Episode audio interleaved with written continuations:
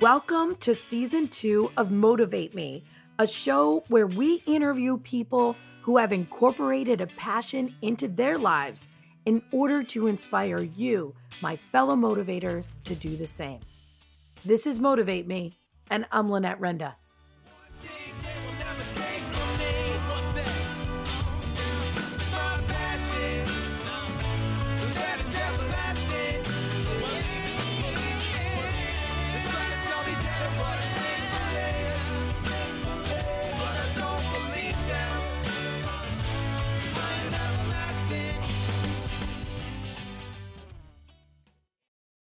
Gentlemen, I have to tell you something. We thought we were in Kansas, but we're not in Kansas anymore. Toto. We are in Missouri, and we are actually in this in this cool little conference room, surrounded by bottles of whiskey and vodka and gin, and we are sitting with Andy Rieger, who is owner, founder. How, how do you want to classify yourself, Andy, of of Rieger Whiskey and Company? Is am I saying that right? I'm just the guy that uses Excel. That's all I really am. That's it. Let's not downplay it because you were a finalist in Ernst and Young's Entrepreneur of the Year award. Oh. Even though you like to downplay it, you were recently a finalist, which is really cool. And you're a hard worker and you're really passionate about this distillery and this company. Well, I, it's been a fun ride so far, and it's nothing that we want to stop anytime soon. That's for sure. So tell everybody what, what these bottles are just briefly in front of us. So, so the first one is our Kansas City style whiskey, which is something that we really brought back from the dead.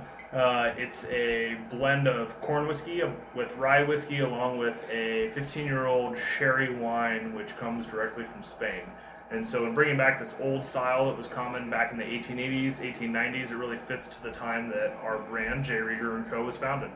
Uh, the second one is our Midwestern Premium Vodka.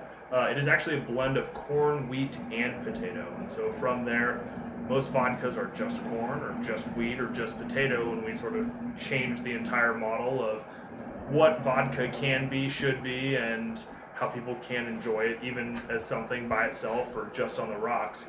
And the third is our uh, Midwestern Dry Gin, which is a traditional London dry style gin. Uh, it's made with five botanicals, uh, with wheat as the base. Uh, and actually, the gentleman who runs our gin program is the former master distiller of Tanqueray.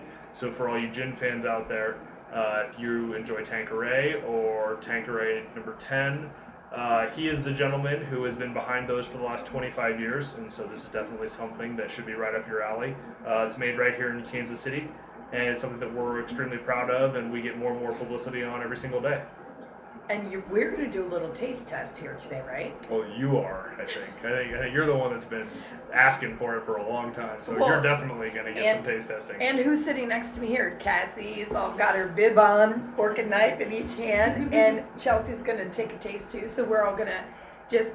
I mean, this is exciting for us. We don't every day get to hang out with people who create with such artistry, whiskey, vodka, those types of things. well, should we So- smoke cigars too? A little, a little hot, maybe. Mm. All right. All right. So the first one that we got going here is we're gonna let you try our Kansas City styled whiskey. okay, I'm really. This is why I'm excited about this. So this is a blend of whiskey between four and eleven years old, along with sherry wine that is fifteen years old. And so from that, you'll be able to taste uh, natural spice from the rye. Uh, it's at 92 proof, so it's a little spicier, a little hotter than you might be used to. Uh, Cassie is just Chelsea's like, Cassie, what Dominating. about my sip? Sorry. wow, that was awesome actually.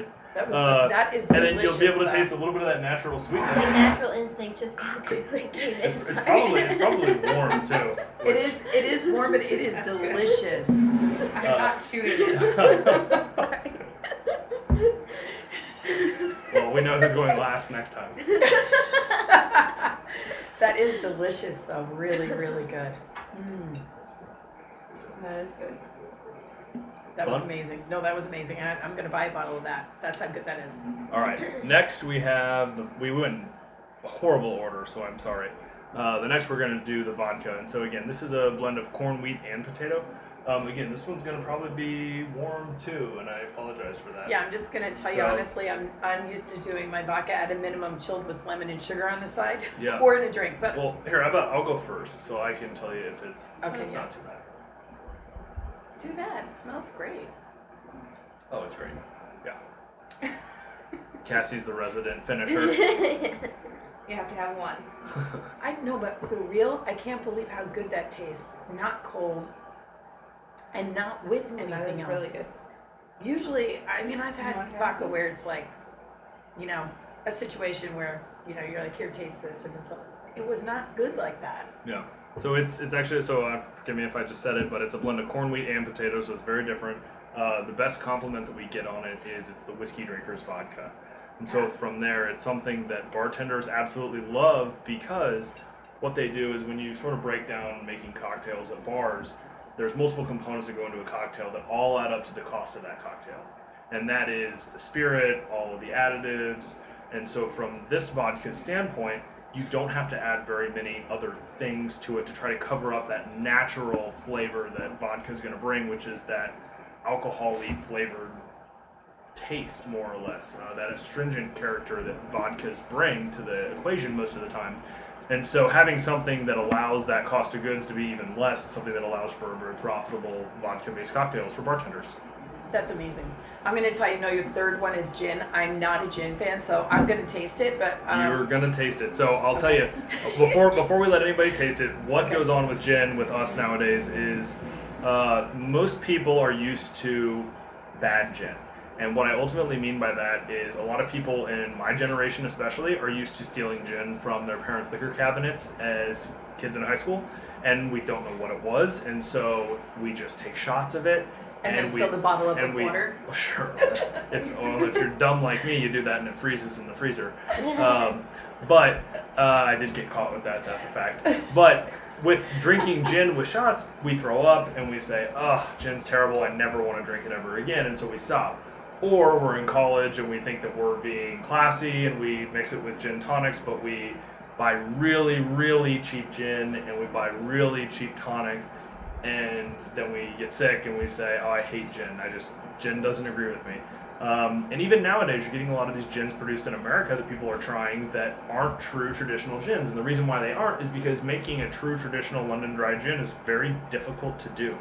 Uh, so difficult that one of our operating partners who ran Maker's Mark for 14 years, uh, his best guess was 10 times the amount of weight of botanicals that we actually use in our gin. Uh, he's a very educated distillation expert, and him not even understanding the ideal range even of what we were going for uh, is something that's just shocking. So being able to have the gentleman who ran Tanqueray help us with our gin is a huge step up on the rest of the industry. So this gin, And Tanqueray and Maker's Mark, those are my husband's two. well, well, now your husband can consolidate into one I the need to house get of a- J. Rieger and Co. I need to, yeah, I need to get a party pack of these three bottles. So the gin is uh, five botanicals. It's a wheat base. The Are five you gonna be mad botanicals if I are don't like gin? nope. Okay. Uh, the five botanicals are juniper, uh, angelica root, licorice root powder, uh, coriander seed, and orange peel. And so ultimately, what's going on is it is juniper forward, but it is not juniper heavy.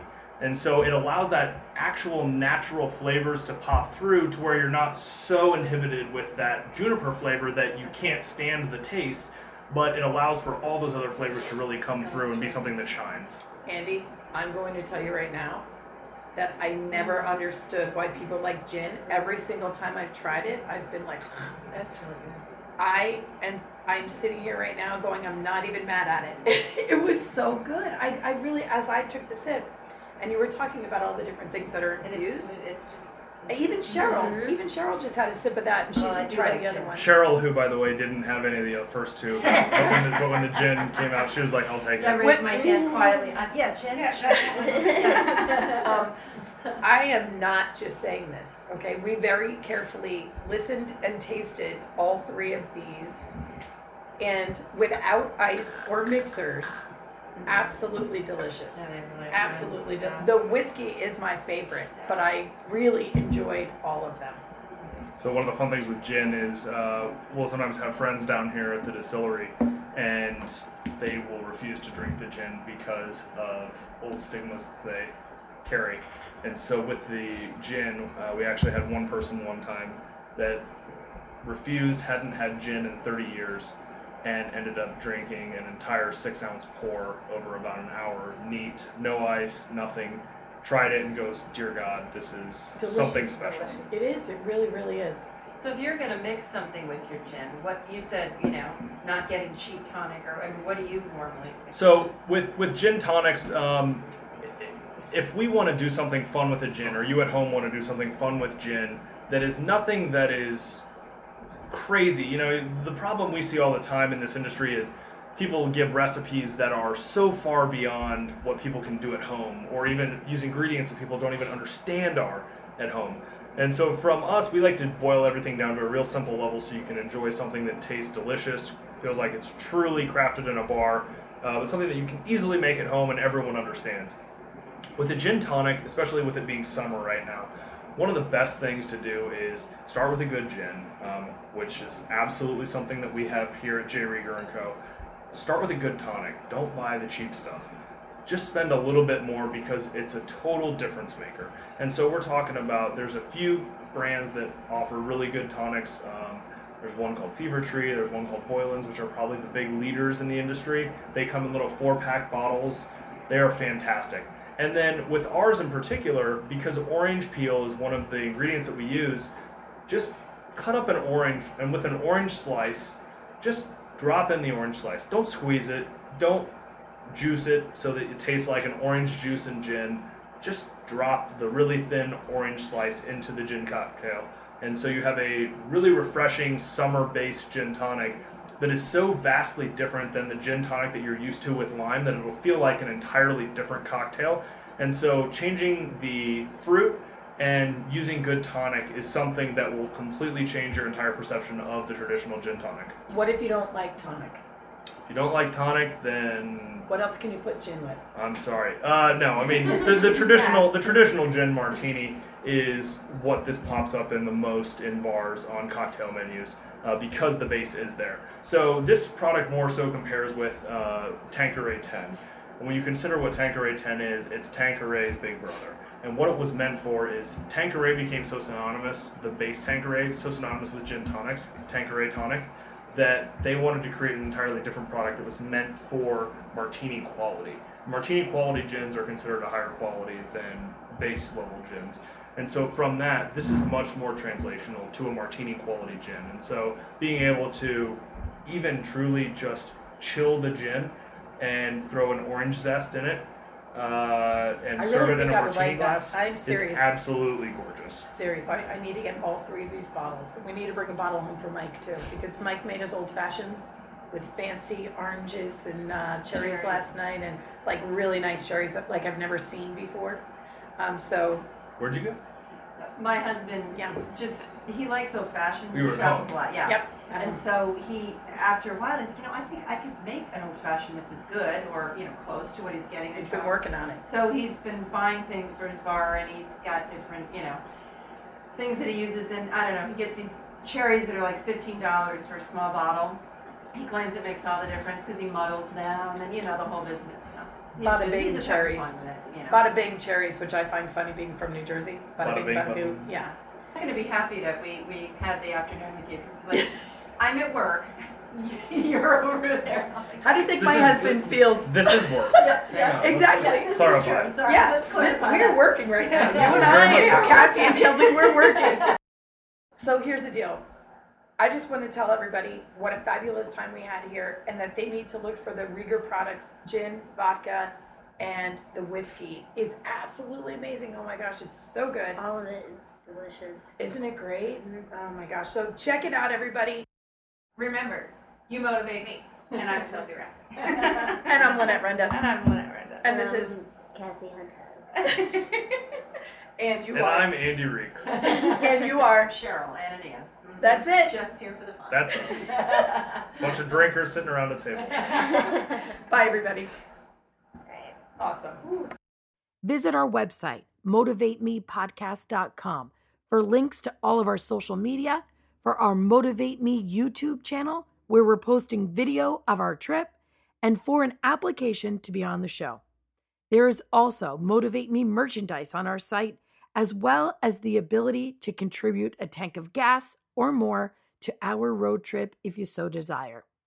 There are 191 episodes in season one, and season two is going to consist of the journey my crew and I experience as we travel around each of the 50 states interviewing people about passion. When we return, those episodes will air, and that will be season three.